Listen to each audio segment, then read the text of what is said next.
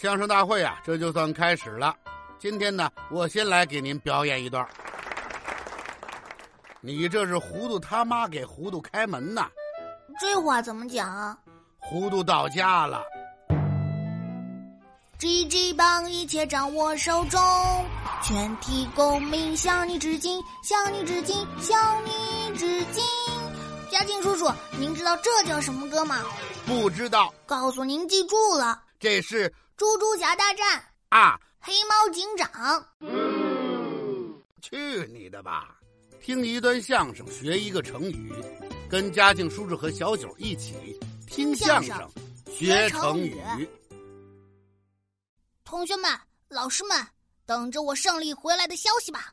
我一定会赢得第一的，请相信我吧！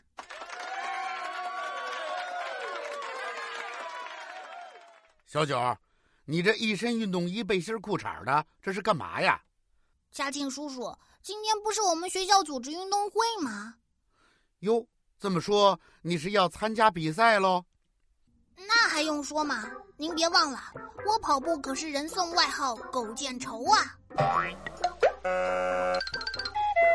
快别提你这外号了，你两次跑步不都输给大福了吗？那都是老黄历了。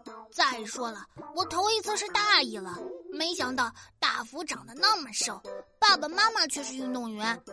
第二次，第二次是裤腰带没系紧。这次运动会，我提前一个月就开始加强锻炼，每天跑十个百米冲刺，我是越跑越快，到现在我的起跑就像闪电，咔就过去了。我的助跑就像狂风，哗就过去了；我的冲刺就像射箭，唰就进去了。进去了？什么进去了？冲进起跑线去了。好嘛，这么厉害呢！妈妈知道我要参加比赛，特意给我买了最新的运动装，是用一条特制的绳子系在腰间，自己控制松紧的。那这次大福参加比赛了没有啊？那还用说？这一次预选赛只有大福是我最有力的竞争者，但是我做了这么充分的准备，赢大福拿冠军根本就是拔个队长吃豆芽。怎么讲？小菜一碟儿。好嘛，到你这儿谁都吃豆芽啊？反正我是第一名的绝对人选。你们今天比赛了吗？当然比赛了，百米赛跑是最激烈的项目。全学校的同学都在观看台上看着我们，我的铁杆支持者王小毛拿着个大喇叭，准备给我喊加油。我在一号跑道，大福就在二号跑道。我们大个儿老师给我们当裁判。大个儿老师是谁呀？哦，我们体育老师个头特别高，据说上大学的时候是打篮球的。有一次上体育课，他给我们表演扣篮。拿着篮球轻轻一跳，就把球塞进篮筐里去了。嚯，这个头可够高的，所以我们管他叫大个儿老师。这么回事啊？大个儿老师朝观看台上一挥手。哦，这意思是要比赛了，让大伙儿保持安静。看台上的人全都不说话了。王小毛把大喇叭举起来，冲着我这边做好了准备。紧接着，大个儿老师又朝我们运动员一挥手。这是让运动员们各就各位，站在自己的跑道上。我站在一号跑道上，看着旁边的大福。大福怎么样？他也看着我，一撇嘴儿。老对手谁也不服谁呀。这时候我就觉得我这个运动短裤系得不大结实。哟，这可得系结实喽。我得好好系系裤腰带。哎，你可得注意啊，小心裁判的发令枪。没关系，大个老师都给我讲过了。他举起枪来，先喊一声“各就各位”，我们就蹲下；他再喊一声“预备”，我们就前腿弓，后腿绷，双手扶地。他最后再发枪，我们才跑呢。哦，这么多流程呢！还有时间，我必须得把裤子系好。没错，我一吸气，使劲儿一勒，嘿。就系上了，这回就好多了。呃呃哎，不行，还得松开。怎么了？我使劲儿太大了，系得太死了。那就赶紧松开吧。我这刚一松开，就看见大个儿老师把那发令枪给举起来了。没事，还有一点时间，赶紧把带子系好就行了。我也是这么想的，可是刚系到一半，就听见啪的一声，所有运动员都冲了出去。哎，不对呀，还没喊各就各位，预备呢，怎么就打发令枪了？是啊，我也不明白呀。大个儿老师就更纳闷了。呃，我这还没扣动扳机呢，怎么枪就先炸了？到底怎么回事啊？后来才知道，原来是王小毛那边出事儿了。怎么是王小毛啊？他不是举个大喇叭吗？他旁边有个同学爱吃泡泡糖，十块糖一块放嘴巴里嚼。即将比赛的时候，他吹了一个好大好大的泡泡，一个人张开手臂都抱不过来那么大。突然，那个大泡泡正好碰到了王小毛的大喇叭，啪的一声就爆炸了。这一声正好通过大喇叭传了出来，就和发令枪一样一样的。所有运动员就全都冲出去了。好嘛，拿泡泡糖当了发令枪了。我一看，全都冲了。我也别等着了，冲吧！可不是嘛！跑到前一半的时候，我一直领先大幅半个身位。只要保持这个优势，我就肯定能得第一了。你冲刺怎么样啊？我不是说了吗？我的起跑就跟闪电似的，咔就出去了。我的助跑就和狂风似的，哗就过去了。我的冲刺就和射箭似的，歘就进去了。啊！就进去了。哎哎哎，说的好好的，怎么就哭上了？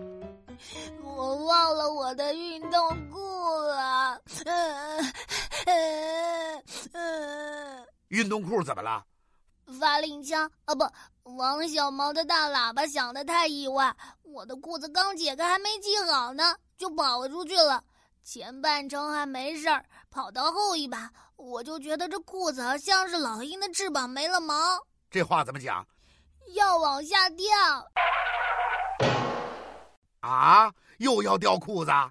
我也管不了那么多了，只能是玩命的往前跑，想着快点到终点就没事儿了。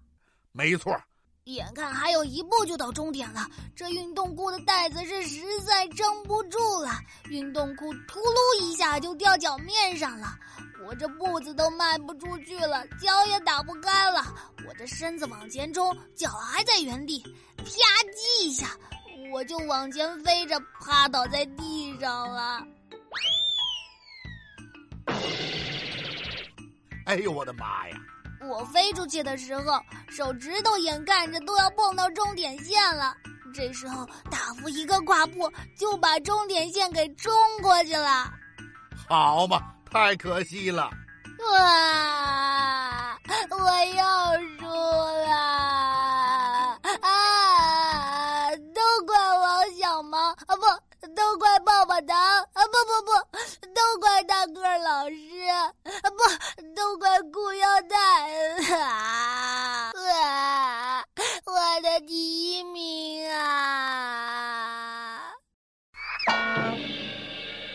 行了行了，小九啊，这次失败啊，谁也不怪，实在是太意外了。以后啊，只要咱们实力还在，就不怕没机会。我怎么那么惨呢？眼看就要赢了，裤子要是再晚掉一步，我就赢了。你的心情我能理解，这种功败垂成的滋味是实在不好受啊。冲刺不成，谁说我冲刺不成啊？我不是跟您说了吗？我的起跑咔，我的助跑哗，我的冲刺歘。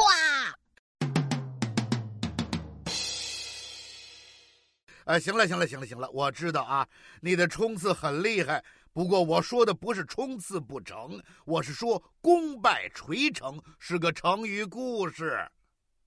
成语故事。是关于跑步的成语故事吗？嗨，不是，你听我跟你说啊，那是在很久很久以前的东晋时期，那个时候朝廷腐败，军队涣散，导致国家丢失了北方大片的国土。那怎么办呢？大将谢玄是一个爱国将领，他带领着军队，用非常少的兵力取得了非常大的胜利。他想带领着胜利的军队啊，继续北上，收复曾经丢失的土地。这个谢玄还真不错。可是有坏人在皇帝面前说他的坏话呀！啊，说什么呀？皇帝呀，这个谢玄手里有军队，又取得了这么大的胜利，现在还要去收复国家的土地。现在呀，老百姓和军队都非常爱戴他。一旦他要是取得胜利回来，那可就更厉害了。那呀，他还能听朝廷的话，听您的话吗？这人也太坏了吧！皇上听了这人的话呀，就说：“哎，对呀，有道理，让谢玄别去北方了，在原地待着吧。”这皇上也太糊涂了。谢玄接到这个圣旨啊，放声大哭啊！哎呀，眼看就要收复失去的土地了，胜利在望，唾手可得，却要眼睁睁的看着机会就这样失之交臂吗？实在是太可惜了。就这样，在悲愤中，谢玄暴毙而亡，死的时候只有四十六岁。后来，这个故事成了一个成语，叫做“功败垂成”，形容那些还差一点点就能取得胜利的情景。你今天差一步没能取得冠军，也就是功败垂成啊！啊啊！我真是太惨了！哎，你也别哭了，今天实在是意外，咱们下次再比吧。不行，我还要找大福去。这次不公平，我要再比一场。哎，你慢点你把裤腰带系好了再去呀。